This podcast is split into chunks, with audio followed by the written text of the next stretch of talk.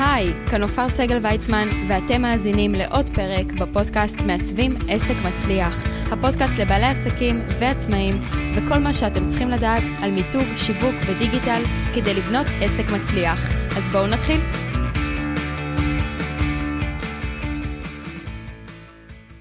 טוב, אז שלום לכל המאזינים, כאן עופר סגל ויצמן בעוד פרק בפודקאסט מעצבים עסק מצליח. והיום נמצאת איתי כאן לירז רון פבין, בת 39 מתל אביב, נשואה ואימא לשניים. היא בעלת המותג Bliss, היא גם מייסדת השיטה, חברת קואוצ'ינג לאימון ליצירת מציאות ולהתפתחות עסקית. היי לירז, מה העניינים? היי, מעולה, מה קורה? איזה כיף להיות פה.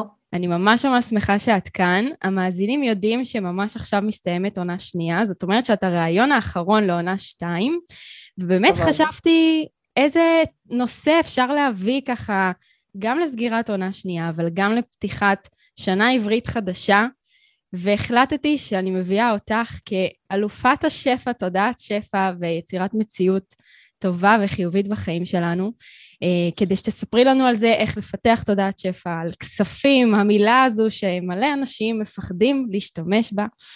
אה, אז זהו, אז ממש ממש כיף לי שאת כאן. ובואי נתחיל מהתת, מהבייסיק. מה זה אומר שפע? יאללה. וואו, אז שפע, קודם כל, מה זה לא אומר? שפע לא שווה כסף, בהכרח. Mm, הוא יכול, הוא גם מדהים. מגיע לרווחה כלכלית בסופו של דבר, אבל שפע שווה חיבור לאינסוף, חיבור לאספקה האינסופית שמתקיימת בעולם, להיות חלק דינמי מהעולם הזה, מהיקום הזה. אה, שפע אומר שיש מלאות, שהמפלס גבוה, מפלס הרווחה הרגשית, מאוד מאוד גבוה, ובעיניי שפע בא לידי ביטוי בכל רבדי החיים. שפע של אהבה במערכת יחסים, שפע של נחת בהורות, שפע של סיפוק בעסק, וכן, גם כסף הוא חבר מאוד מאוד טוב, ושפע אומר אה, לכל אחד משהו אחר, יש אנשים שהשפע שלהם זה מיליונים, נכון. ויש אנשים שהשפע שלהם זה 30 אלף שקלים בחודש, והם בשפע שבאמת לא יתואר. אז, אה, אז ההגדרה האישית של שפע משתנה, זה בהחלט אבל אומר שיש יותר ממספיק. כאילו אם אנחנו ככה יורדות לפרטים, שאני לא במחסור, שאני לא מחסירה מעצמי את הדברים המהותיים לי, למפת ערכים הפרטית שלי, ואני חיה את החיים שלי בהגשמה מלאה. זאת אומרת, אנחנו כן נדבר גם על אה, כספים ואיך ככה זה חלק בלתי נפרד משפע, בטח. במיוחד בעולם העסקי, שכולנו רוצים להגיע למיליון שקלים בשנה ומעלה, אבל עדיין את אומרת ששפע, יכול להיות שיש בן אדם שהוא מרגיש שיש לו שפע בחיים, כי זה בכלל לא הכסף, אלא כל שאר התחומים שלו. נכון, תראי, זה לא מנותק לחלוטין בכסף, אני לא מאמינה שיש אדם שהוא בהישרדות והוא לא מצליח אה, לשלם על הדברים הבסיסיים והוא יגיד שהוא חי אה, בחוויית שפע, אולי, הלוואי צריך ללמוד את זה. אה, זה פשוט אומר שהצרכים של אותו אדם מתמלאים. זה אומר שבהתאם לאותו אזור מגורים ולאותן תשוקות, יש לו את מה שהוא צריך. יש למשל אנשים שמאוד מאוד אוהבים לטייל בחו"ל, אז השפע שלהם mm-hmm. כולל ביקורים בארצות מעניינות שלוש-ארבע פעמים בשנה, יש אנשים שזה לא מעניין אותם, והשפע שלהם כולל ארוחות שישים מפוארות עם בני המשפחה. זה חי בשפע וזה חי בשפע כל עוד הנפש שבעה, כל עוד יש מלאות ומחסור מבחינת הצרכים והערכים. אה, ובעסק זה כמובן מאוד מאוד מאוד משמעותי, כי גם בעסק, שפע זה לא רק הגובה של המחזור, זה גם ההבנה שאני עושה את מה שאני אוהבת, שאני נהנית, שיש לי רווחיות, תכלס כלכלי, רווחיות בעסק, שדברים לא רק עוברים דרכי. אז מה בעצם ההבדל בין אושר לשפע? אושר בעין?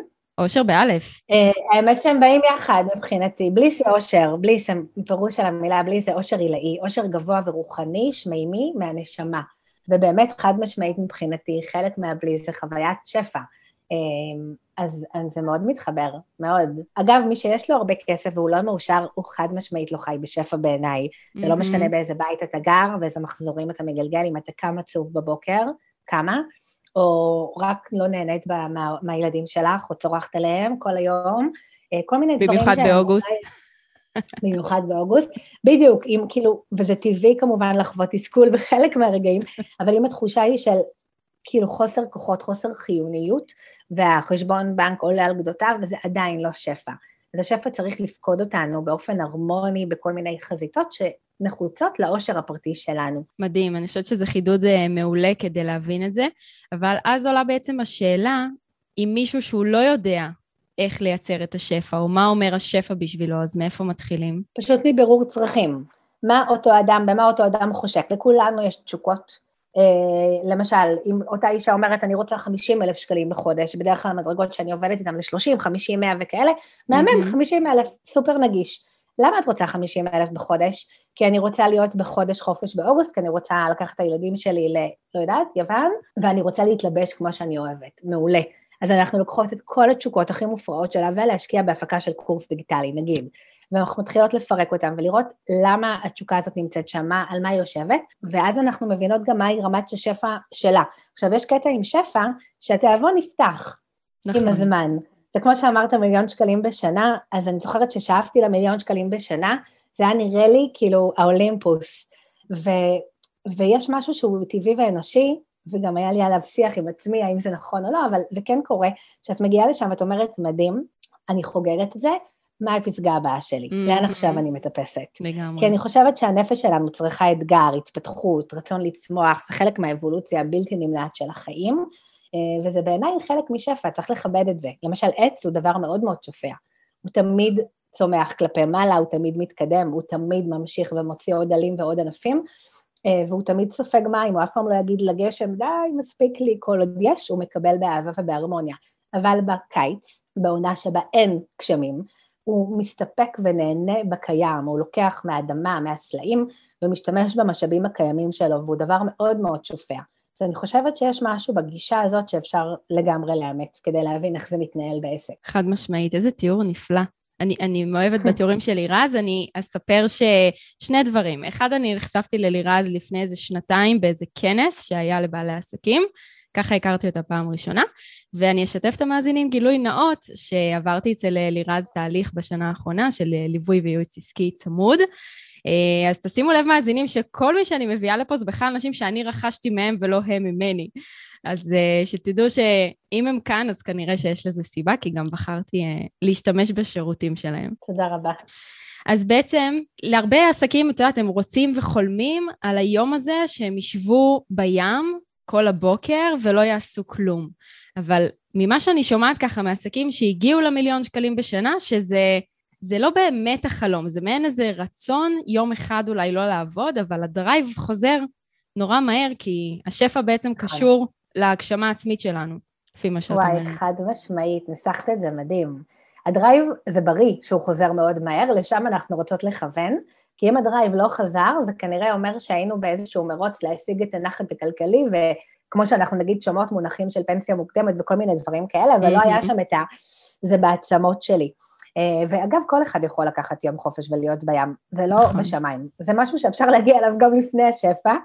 הייתי עושה את זה הרבה גם בשלבים הרבה יותר מוקדמים, ו, וברגע שמכינים פרקטית, שכמו שאת מלמדת מדהים, בעמודי נחיתה ובכל מיני דברים שאת יודעת להסביר בצורה יפה את העסק לאוטומציה, לסדר, למבניות, אז uh, אפשר פשוט לקחת יום חופש ולהיות בים. אגב, זה חלק מתרגול השפע. חלק מתרגול השפע אומר, נניח וכל מה שהייתי רוצה היה מתקיים היום בעולמי, מה הייתי עושה היום? ואז התשובות הן פשוטות, הייתי מתענגת שעתיים על כוס קפה בים. נכון. הייתי הולכת לקנות לעצמי תכשיט שמסמן אה, פריצת דרך.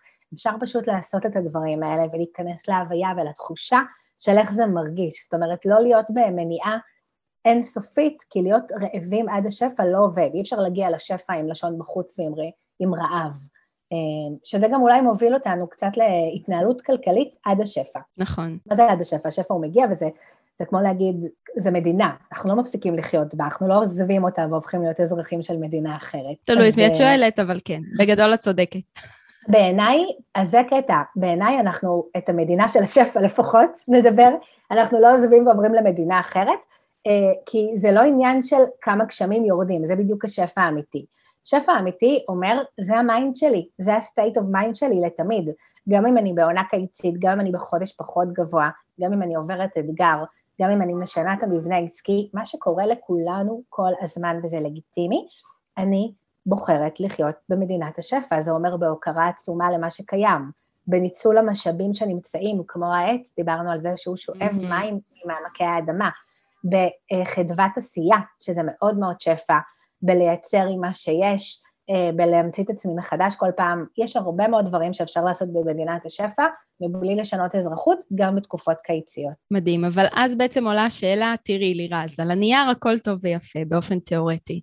כי כולנו רוצים את היכולת, אבל בסופו של דבר זה כן מתקשר גם ליכולות כספיות וכלכליות בדרך כלל. אז במיוחד למשל אחרי שנה כמו שנת קורונה, איך בכל זאת אפשר לייצר שפע כשאין, או כשבן אדם מרגיש שהוא חי בהישרדות וואו. והוא העיקר מדהים. להתקיים כרגע. אני הכי מתחברת גם לזה, גם היו לי תקופות שהרגשתי ככה לחלוטין, וזה מתחיל מלהרים את הראש ולהגיד, יש בי כישרון, יכולות ואיכויות שרק אני קיבלתי בעולם הזה, כי אני, אני, לי יש את ה-DNA שלי, אני עובדת עם מה שקיים ואני מעניקה את זה לעולם. וזה שפע, שפע זה גם להעניק, אז בהישרדות אנחנו הרבה פעמים במה אני מקבלת, למה אני לא סוגרת, מה ייכנס מחר. בשפע אני אומרת מה אני מעניקה מתוך מלאות. Mm. ואז אני מציעה לאותה אישה או אדם שחובר כרגע תקופת הישרדות להתחיל להעניק, לייצר תוכן, לייצר הדרכות, לייצר וובינארים, מתוך תחושת ערך אה, שהוא רוצה לספק, מתוך תחושת שליחות, מתוך תחושת כוונה אמיתית, ומשם אני יודעת בוודאות שהשערים ייפתחו ודברים יתחילו להיכנס. בהתחלה זה מתחיל בטפטוף, ממש כמו גשם. זה לא מתחיל במבול, זה בטפטוף. מי שלא רוקד בטפטוף לא יראה את המבול. להתחיל לרקוד בטפטוף, להגיד יואו, איזה כיף, התחיל לרדת גשם, אני שמחה, הנה מכירה של 300, הנה מכירה של 400, הנה מכירה של 200, לא לזלזל בכלום, וכאילו אומרת את זה ואני מתרגשת, כאילו מתרגשת, בא לי שכולם יחיו משם. לגמרי. כי אני שומעת לפעמים אפילו לקוחות שלנו, שהן הכי מחוברות לתודעה, שאומרות, מה, אבל זה רק 400, אבל זאת מכירה של 200, לא נחשב. בואי נראה את ה-3,000, ואז אני אשמח. אז היקום לא אוהב את התנאים האלה. אז אם אנחנו רוקדות בטפטופים, הגשם יגיע ולהישאר בעבודת ערך החוצה, להישאר בהידעות של מה אתם יודעים להעניק לעולם, לא להתקמצן פתאום כשלכם מכווץ, כי זאת נטייה אנושית, אבל היא לא משרתת את uh, פתיחת השערים. והנה דרך אגב, כשאין משאבים קיימים, למשל כמו כסף, או לשלם לאנשים מבחוץ, יש לכם טלפון, יש לכם סלפי, אתם יכולים לעלות סרטון, לרשום איזה מדריך בוורד ולשלוח אותו, זאת אומרת, זה לאו דווקא עכשיו בעלי מקצוע. האמת שאני חושבת שאנחנו חיות בעידן, שזה העידן הכי זול שהיה אי פעם לשיווק. לגמרי. כאילו, באמת, בואו נודה בזה. Uh, כבר לא צריך שלטי חוצות באיילון, ויש מלא קורסים מדהימים ב-300, ב-400 שקלים, וגם נכון. אם זה כרגע כבד, אפשר שנייה להיעזר ביוטיוב, ויש פודקאסטים מושלמים עם ערוצי תוכן מאוד מאוד עשירים. להתחיל לעבוד עם הקיים, זה שפע, זה שפע. לקחת את האייפון שלי כמו שהוא היום, לא צריך הפקה, לצלם סטורי יומי עם איזשהו ערך, לפזר משהו בעולם. אי אפשר לצפות לקבל בלי לתת, זה לא עובד. גם חשבון הבנק שלנו, אם רק נמשוך ממנו ולא נפקיד, יש שם גירעון. אז פשוט להעניק, וזה, שוב, אני מדגישה את הנקודה הזו כי היא נשמעת קלה וכיפית, אבל היא קשה, היא נכון. מאתגרת. באותו רגע הבטן מכווצת, הערך העצמי יורד, הביטחון אחרי חודש נגיד עם מכירות חלשות, אני שומעת עכשיו הרבה בעלי עסקים מתלוננים על זה בסוף אוגוסט, זה כזה, אוי, ירד לי הביטחון, כבר אני לא יודעת מה עובד, פעם משהו עבד לי והוא כבר לא עובד, להתעלות מעל השיח קשיים האנושי הזה, ולזכור שאנחנו יותר גבוהות מזה. אנחנו אישות גבוהה יותר, אנחנו עם פן רוחני, תודעתי, שהוא מעל השיח של החוסר ביטחון. אה, ולתת משם, לתת מה... אני רואה את האתגר, אבל אני, אני מעל זה, אני יודעת מה אני רוצה להעניק לעולם הזה. לגמרי. כזה. מדהים. טוב, אז אי אפשר לדבר על שפע בלי לדבר על כסף ועל אנרגיה נכון. של כסף, כי זה גם נורא מתקשר למה שאמרת עכשיו. אז בואי נכון. נדבר קצת על אנרגיה של כסף, איך זה עובד. יאללה. אז קודם כל, אנרגיה של כסף צריכה להיות אנרגיה של אהבה, התרגשות ושמחה. ממש כמו בן אדם שאנחנו ביחסים טובים איתו לאורך שנים. תחשבו על חברה שפעם הייתם קרובות אליה והיום כבר לא, ואם אתם רואות את המספר שלה או משהו בטלפון, זה, יש איזשהו קיבוץ, זאת האנרגיה שאנחנו לא רוצות. Mm-hmm. כי אז אין מפגשים, והיא לא תבוא לבקר, ואנחנו לא נבוא לבקר. אז זה מתחיל מלהיות סיפור אהבה. אז איך הופכים את הכסף לאנרגיה של סיפור אהבה? מתחילים ליהנות מהדברים הקטנים שהוא מאפשר לנו כל פעם שהוא מגיע לביקור. אני תרגלתי המון המון שנים את האהבה, את הזכות לשתות קפה איכותי בזכות כסף, שזה הכי קטן בעולם, זה 16 שקלים, נכון? כן, זה התחיל מארצות נכון. הברית, שזה היה חמישה דולר אז, ועד היום אגב, קפה, יש לי קפה עוגן רגשי מבחינתי. כי אני יכולה לעשות מלא שינויים בתזונה שלי, אומרים לי להפסיק עם קפה, קפה זה שפע, קפה זה התרגול שפע שלי, כי הייתי קונה כוס קפה בארבעה דולר, חמישה דולר, שזה נחשב כאילו יקר, זה כאילו הפוך, מושקע כזה, mm-hmm. יושבת בסטארבקס ומתענגת על זה, כאילו זה משקה מלכים, ואני אומרת תודה על הכסף שמאפשר לי ליהנות מכזה, קפה זה לא מובן מאליו, שזורים בעולם שאין כזו נגישות, ובאמת הייתי בשלבים הכי ראשוניים בעולם של ליצור את הכסף שלי, ו, אה, וזה מתחיל משם, סיפור אהבה, סיפור התרגשות, סיפור תשוקה, סיפור שמעריך את הביקור ומציע עוגיות ומשאיר את הביקור לאורך זמן. מדהים. ואז בעצם איך מתנהלים מבחינה, דיברת גם מקודם על התנהלות כלכלית, וזאת אומרת, כשמרגישים שיש חוסר, אז מה, אז, אז איפה עובר הגבול בין שפע לבזבזנות? בדיוק, נכון. הרבה אנשים לא, לא בטוחים. יש גבול, מאוד uh, נחרץ. אני חושבת שבזבזנות זה לקנות מתוך רעב רגשי, לא מתוך הרצון בדבר עצמו.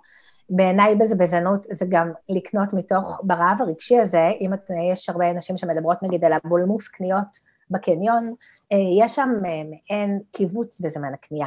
יש קנייה בכרטיס אשראי, ואז את אומרת, יואו, אני לא יכולה להרשות את זה לעצמי, כבד עליי בטירוף, זה הזמן לא לקנות.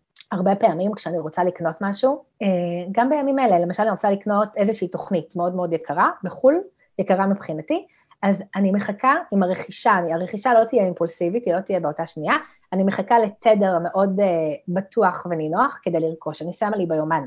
בדרך כלל ל-30 לחודש, שזה היום שאני מסכמת את בליז ורואה את ההישגים שלנו, אני שמה לי להשקיע בעצמי את תוכנית XYZ של XYZ, ואז אני קונה מתוך איזה כיף שמתאפשר לי להשקיע בצמיחה ובהתפתחות שלי.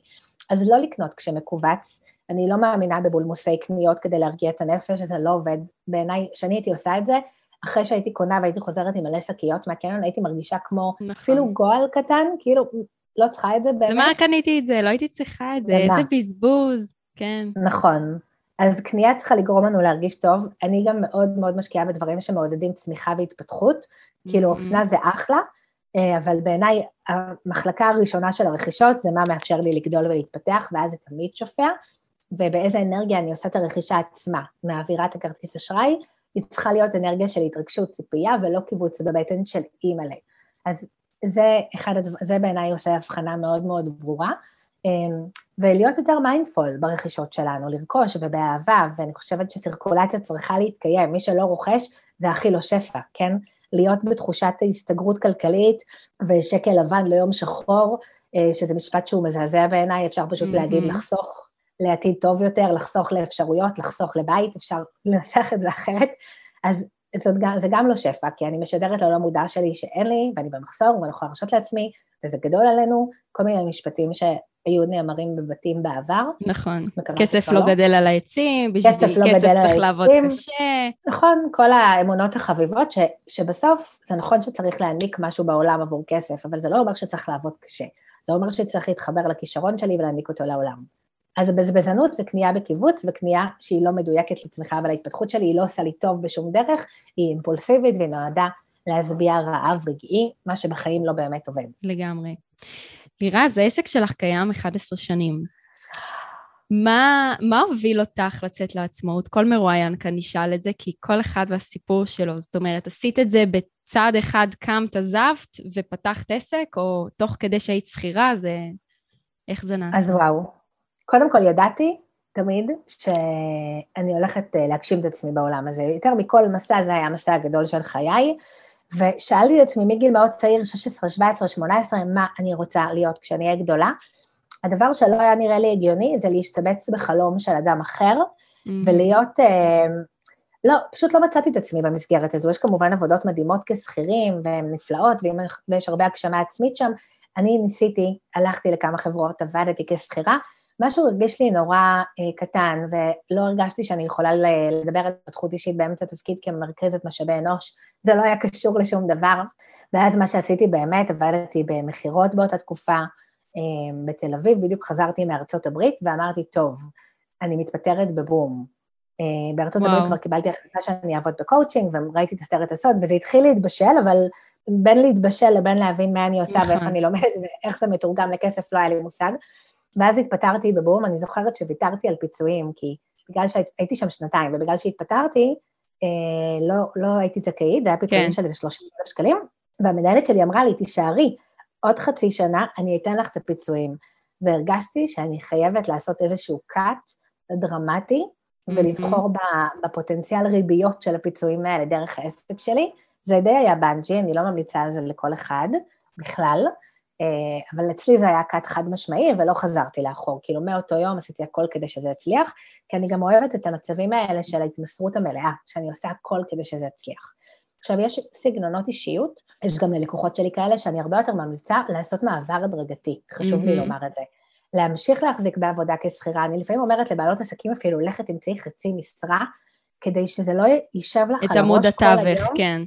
בדיוק, כי אחרת הנקר הזה, שאומר מה קורה, מה קורה, מה קורה, הוא מפריע לשיווק. נכון. אז לכבד את שתי האופציות, שתיהן מדהימות. מדהים, אני ממש מסכימה עם כל מה שאמרת, אבל אה, וואו, כאילו תמיד כיף לשמוע איך, איך עוד בעל עסק עשה את הצעד הזה, כי יש פה גם מאזינים שהם רק מתכננים לפתוח עסק והם רוצים להבין איך אה, לעשות את זה נכון.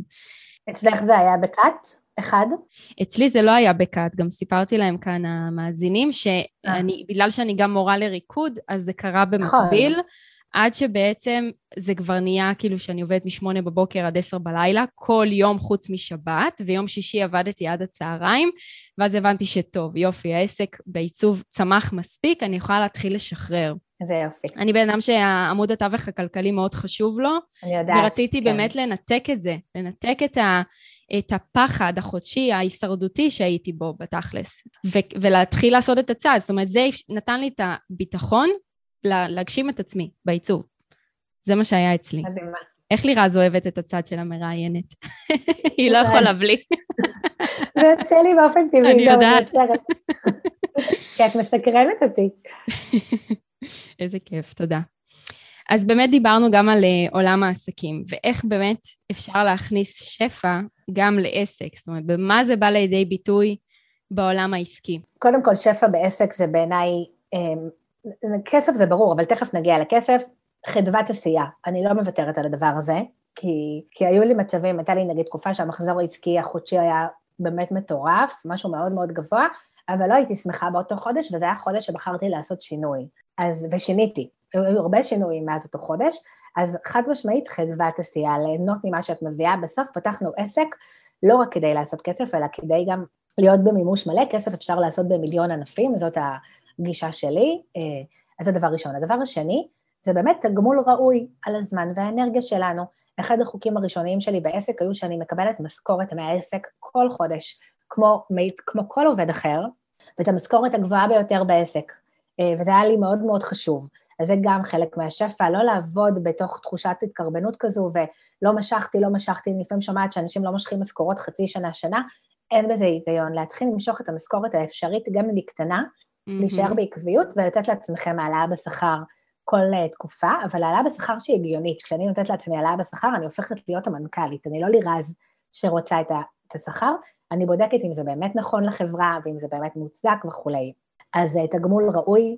Uh, עוד דבר בעיניי שהוא שפע בעסק, שהוא לא תמיד מתאפשר, אבל הוא מתחיל להתאפשר באיזשהו שלב, זה להתחיל להפריש כסף בעסק לחשבון חיסכון של העסק, לא חשבון mm-hmm. חיסכון פרטי, כדי שהעסק יוכל לנהל את המשאבים של עצמו, דיברנו על עונות שנה, על עץ, אז כזה.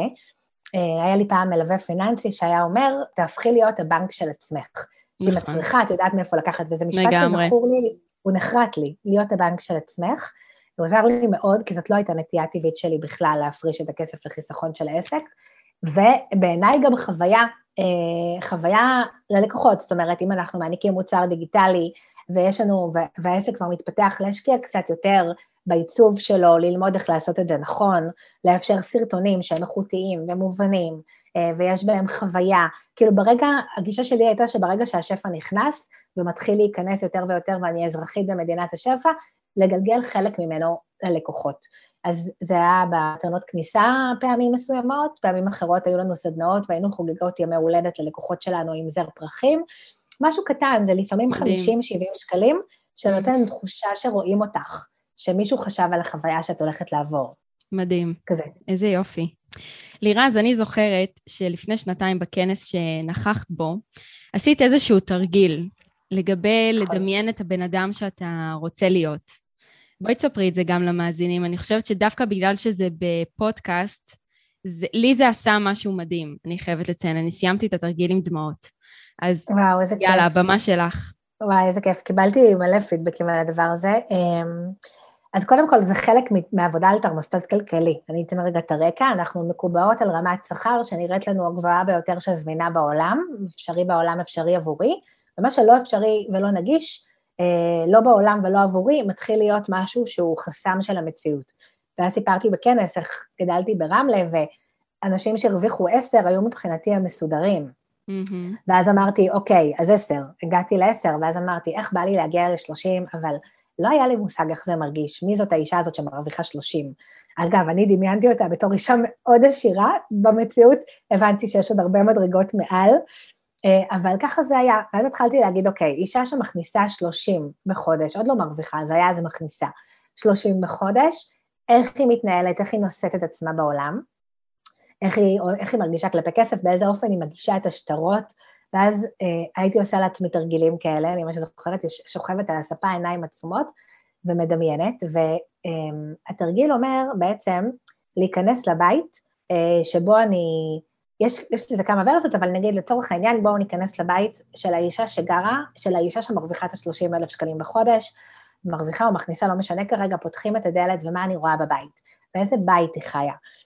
מה מאפיין את הבית, את האווירה, זה יכול להיות אפילו הנר שמודלק, או הפרחים שהיא קמצנה עליהם עד אותה תקופה בשישי, ב-70-80 שקלים, איך מרגיש הבית של האישה הזאת שכבר לא מפחדת, שיודעת שיש ותמיד יהיה, ושהכד והמים כל הזמן ממלאים את עצמם. ומשם אה, המשכנו והמשכנו, ואז אותה אישה אה, מתלבשת, נגיד לצורך העניין, ויוצאת מחדר השינה עם התיק שלה. איך היא נראית, איך היא מחייכת. היא באה לצאת מהבית ורגע לפני היא מסתכלת במראה. איך היא מחייכת לעצמה ובאיזה אופן היא מביטה לעצמה בעיניים. מה היא אומרת לעצמה ש... שכבר אפשרי וכבר קיים וזאת האמת שלה. היא יוצאת מהבית זקופה ומחויכת ועם תיק והיא הולכת לרכוש משהו, אז באיזה אופן אותה אישה מגישה את השטרות? וכשהייתי עושה את זה לעצמי, הייתי רואה שלאותה אישה יש ארנק מאורגן. אין ארנק בלאגן עם מלא קבלות, כי היא מכבדת את הכסף שלה, את האנרגיה שלה, אז הכל מסודר, והשטרות שלי עד היום מסודרים באופן פנאטי עם פנים כלפי, כלפיי. הפנים של השטר תמיד כלפי פנים הארנק, זה ממש הרגל שנוצר, ותמיד יש לי מזומן, תמיד תמיד, אם אין לי מזומן אני מיד הולכת למשוך, כי אותה אישה תמיד רואה כסף, היא תמיד מרגישה שהוא קיים, היא לא צריכה אה, לבזבז אותו בכמויות כדי להבין שהוא אפשרי, mm-hmm. היא פשוט מבחינה בקיומו. אז זה התרגיל, ואני ממליצה לכל אחד שמקשיב לנו לשאול, מה התרמוסטט שלי, מה אני מכיר מהבית, מה אני מכיר מהחברה, מכירה מהחברה שסביבי, איזה סכום הכנסה נראה לי לא נגיש, ולהתחיל לפרוץ, לנקב את התקרה הזו עם הדמיון שלנו, כי זאת לא אוקיי. באמת תקרה. נכון. תודה. מדהים, מדהים. יואו, זה מרגש אותי, את עושה לי חשק כאילו לדבר על זה עוד מלא, בא לי עכשיו לעלות על זה סטורי. תעלי, תעלי, מיד אחרי הפודקאסט תעלי, מיד אחרי ההקלטה. אז זה נורא מתקשר לחוק המאמץ המדויק שאת מדברת עליו, שהרבה עסקים מרגישים שהם צריכים נורא להתאמץ כל חודש מחדש, להניע, לגייס לקוחות, לסגור עסקאות, כאילו הכל בקושי, במקום בצורה זורמת וקלילה. ואז נכון. מגיע חוק המאמץ המדויק. ספרי לנו נכון. עליו. חוק המאמץ המדויק משלב שני רבדים, תודעתי, אנרגטי ופרקטי. אני גם לא מאמינה בלשבת כל היום בשרוע לבן, ולהגיד, הכל מגיע אליי בקלות. לא. Mm-hmm. בעצם מה שאמרת קודם זה תודעת מלקטת. כל חודש לצאת, לכבוש את ההר וללקט את לחמי, את הדגים שלי, את האוכל שלי, זו תודעה ששייכת לאדם הקדמון, משם למדנו אותה, והיא מתישה את הנשמה. אין לי מילה אחרת לתאר אותה, אין לי ביטוי אחר. אז בחוק המאמץ המדויק אנחנו אומרות איך אני יכולה לגרום למאמצים שלי להצטבר, איך אני יכולה א', לא להשקיע אנרגיה עודפת, להשקיע את האנרגיה הנדרשת, כמו שאמרת, עבדת עד עשר בלילה, אבל הבנת שזאת אנרגיה עודפת שיוצאת mm-hmm. החוצה. נכון. אם תעבדי עד שלוש בעסק שלך, תרוויחי יותר ותשמרי על לקוחות שלך. זה מאמץ מדויק, זה לעבוד את הכמות הנדרשת כדי לייצר את מקסימום התפוקה. לא מדי ולא פחות. לא להתבטל כמובן, וגם לא לעבוד עד שחיקה. אז זאת איזשהו, האמת שגם במאמץ המדויק הרף משתנה מאחד לאחד. יש תקופות שאת בשיא האנרגיה על פרויקט, ועד שש בערב זה המאמץ המדויק שלך. ויש תקופות כמו חופש גדול, די אחרי השידור הזה, אני בהדממה עד מחר. אני בקניון, בסרטים, בים וכאלה, וזה המאמץ המדויק שלי באוגוסט, אז לדעת להגדיר את הרף. וברמה הפרקטית, כי אני יודעת שאת מאוד פרקטית ואת מאוד אוהבת סדר ומבניות, וגם הקהל שלך, אני מניחה, מאוד מכבד את הדברים האלה, ברמה הפרקטית ליצור מבניות בעסק. אני לא מצליחה להבין עסק שכל חודש אומר, יאללה, אני מעלה פוסט, ואמן, אמן, אמן, ואנשים יפנו אליי בפרטי.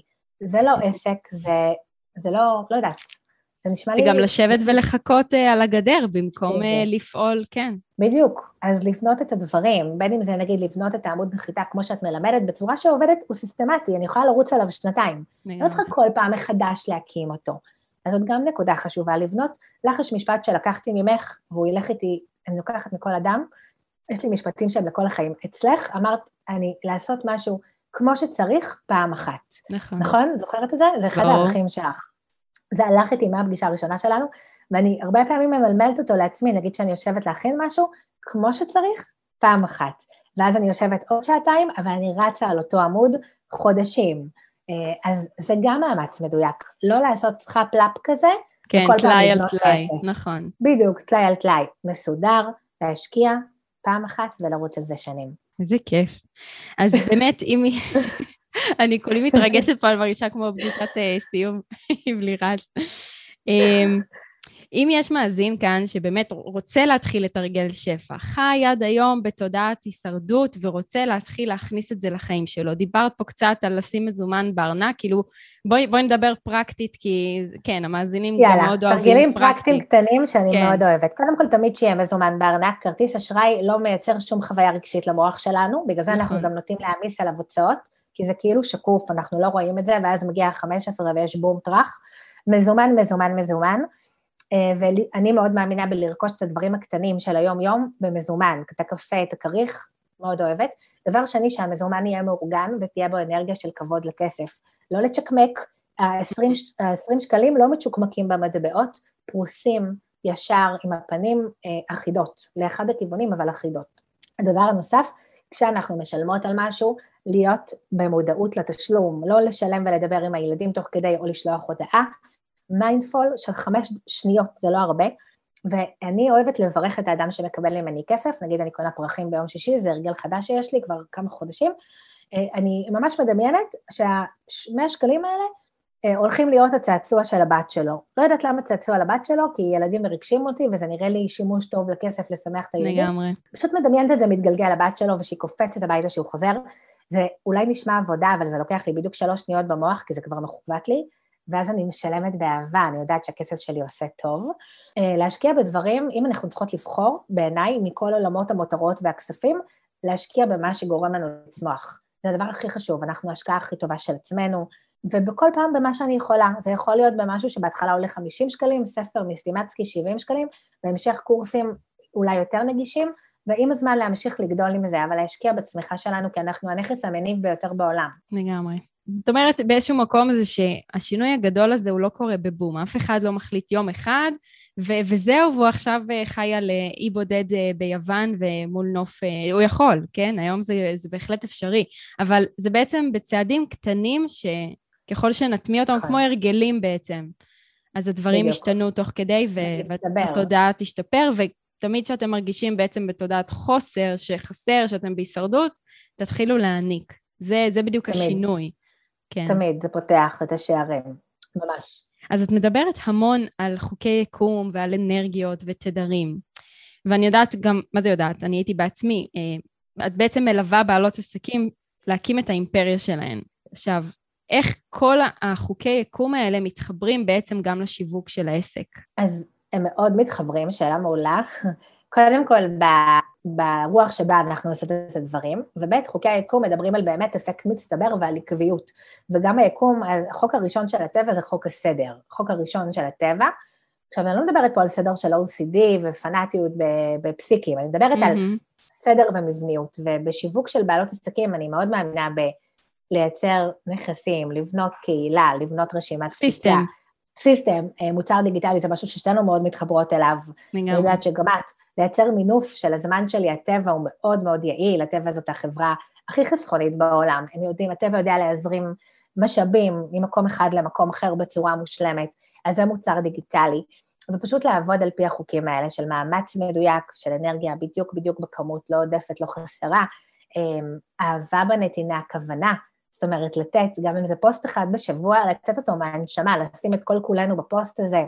האמת שזה כל כך מהודק יחד, כאילו חוקי היקום והצלחה עסקית, הם אי אפשר, אחד בלי השני נראה לי מרדף אינסופי אחרי העמוד נחית, אחרי הלינק הבא, אחרי השיווק הבא. כאילו זה חייב להיות מחובר כדי שזה יקרה באמת עד הסוף. זאת אומרת שאת יודעת, הרבה עסקים חושבים רק על מה אני אקבל, מה אני אקבל, כמה ישלמו לי, כמה ייתנו לי, ובעצם צריך לשנות את הגישה ובכלל לדבר על מה אנחנו מעניקים לעולם, איך אנחנו עוזרים לאנשים אחרים. חד משמעית. מה אני מעניקה, מה התפקיד שלי בחיים של אנשים. זה גם גורם לנו לקחת את עצמנו ואת העסק טיפה יותר ברצינות. ברור. כאילו, אם יש לי תפקיד, יש לי תפקיד בעולם הזה בעיניי, ואם אני לא אעשה אותו, הוא לא יעשה מעצמו. אז לקחת את התפקיד שלי ברצינות ולקיים אותו תמיד, אה, על בסיס קבוע זה המון. זה גם הדבר הכי מספק בעולם, באמת, אני לא חושבת ש... כאילו אי אפשר, אי אפשר לתאר את הסיפוק של לממש את מי שאתה בעולם הזה, זה יותר מכל סכום של כסף שאי פעם ייכנס. זה כאילו הנשמה מתרחבת.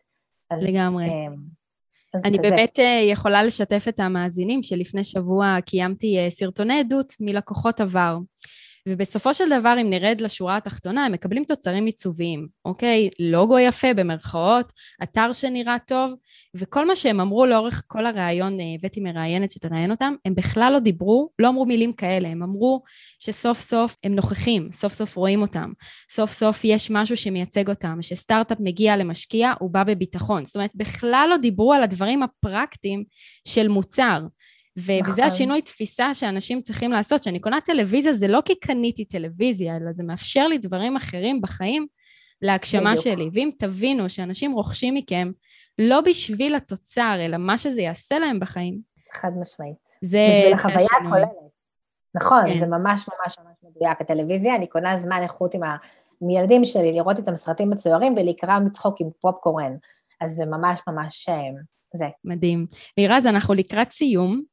איזה טיפ יש לך לעסק המתחיל? Uh, וואו, אז לעסק המתחיל, להתחבר לנשמה, uh, להישאר, uh, להיות מיוחד, זאת אומרת להבין מי הוא באמת, מה הוא מעניק לעולם שאף אחד אחר לא מביא לעולם, להתחבר לסיפור חיים, לז'רגון הפרטי. בדרך כלל הפריקיות שלנו, המוזרות, המוזרות שלנו הופכת להיות הכוח שלנו.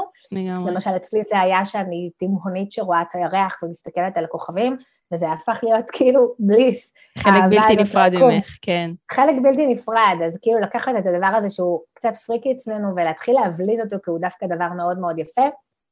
ובאמת עקביות, עקביות, עקביות, לכבד את עונות השנה, דיברנו על חוקי יקום ועסק, אז עקביות זה אומר, אני ממשיכה בקיץ, באביב, בסתיו, בחורף, אני לא מחכה רק לעונת הגשמים, אה, וכל הזמן להמשיך לשרת את, ה, לשרת את הקהל שלנו, כי יש לנו תפקיד בעולם, וכמובן להתרגש, להמשיך להתרגש מדי יום.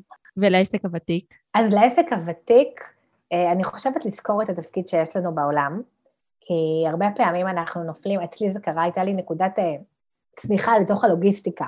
פתאום זה היה כבר גדול, ועם מלא, מלא לקוחות ומלא מלא דברים, ובאמת משהו הפך להיות קצת אה, שחוק לוגיסטית, אז לעשות פאוז ולהבין שרגע, רגע, פתחתי את זה עם ניצוץ, יש לי תפקיד מטורף בעולם הזה, מה התפקיד שלי, מה ירגש אותי, וגם להמשיך להתפתח, זאת אומרת להמשיך לשאול מה הדבר הבא שיעורר בי התלהבות, מה הדבר הבא שהוא גם בהלימה עם ההתפתחות שלי. כאילו אני למשל היום יודעת להעניק דברים ברמת השפע, ברמת הפיתוח העסקי, שבחיים לא הייתי יכולה להעניק לפני עשר שנים, ש... ששוטטתי בעולם. אז לשאול מה הדבר הבא, לא לפחד להתחדש, לא לפחד להרחיב את המותג כשהוא ותיק ועובד, לא בימים הראשונים שלו, mm-hmm. שכבר יש קהל, אה, כי זה משאיר אותנו בחיות, וזה גם מעניק אה, ערך ללקוחות שלנו, שגם הם ממשיכים להתפתח. לגמרי. שזה גם נורא חשוב, כי יש מעין איזו תחושה עם הזמן, כאילו נגמר הדלק. כאילו הרכב רוצה נכון. להמשיך, אבל אנחנו כבר שכחנו למה אנחנו עושים את מה שאנחנו עושים, או למה, נכון. כאילו רואים את זה כבר, אוקיי, עוד לקוח סגר, יופי, מעולה, ש, שילם מקדמה, יופי, יאללה, בואו נספק לו את השירות. קצת שוכחים את המהות כאן, וזו תזכורת חשובה גם לשנה חדשה, ולהמשיך להגשים, השנה עוד לא הסתיימה מבחינת שנת המס, יש לנו עוד זמן uh, לעשות שינויים. מלא זמן, וזה החודשים הכי חזקים עכשיו שלפנינו. קחו בחשבון. אז קחו בחשבון, קיבלתם פה טיפ מדהים מלירז, ש... שמתרגלת את זה מדי שנה ו... והיא יודעת מה היא אומרת. לירז, איפה אפשר למצוא אותך? איזה תוכניות ליווי יש בבליס? אז קודם כל יש תוכנית שנקראת Queen of Bliss, שזו תוכנית ליווי דיגיטלית שמשלבת גם לייבים איתי של ארבעה חודשים. ואפשר למצוא אותי המון באינסטגרם, אני uh, מעלה לשם הרבה מאוד תוכן וסטורים יומיים, וזאת המדיה הכי טובה לדעת מה קורה ולקבל את העדכונים. לירז, תודה רבה שהגעת להתארח ולסגור לנו את הרעיון האחרון של אה, עונה מספר 2. שמחתי ממש להביא אותך לכאן, ושטרחת והגעת וסיפרת מהידע שלך. על שפע ותודעת שפע, ועל כספים, ועל איך להניע דברים, ותעניקו. ובאמת, ברגע שתהיו בתודעה כזו שאתם פה כדי לעזור, הרבה דברים ישתנו לכם בעסק, וקחו את זה יחד איתכם אל החג. ולעשות ככה שינויים בשנה החדשה. אז אם אהבתם את הפרק, תלחצו subscribe או follow באפליקציה שבה אתם מאזינים, וככה תמיד תקבלו עדכונים כשיוצא פרק חדש. אפשר גם להירשם לניוזלטר של הפודקאסט ולקבל עדכונים למייל, כל הלינקים נמצאים כאן מתחת לפרק. כמובן, גם האתר שלי רזי יש שם, אם יש לכם שאלות, אתם תוכלו לפנות אליה ישירות, היא תשמח לענות לכם בכיף על כל שאלה, כל התלבטות. אה, זהו, תודה רבה לירז. תודה ענקית, נהניתי בטירוף, באמת, ממש. תודה רבה רבה. ביי לכל המאזינים. ביי.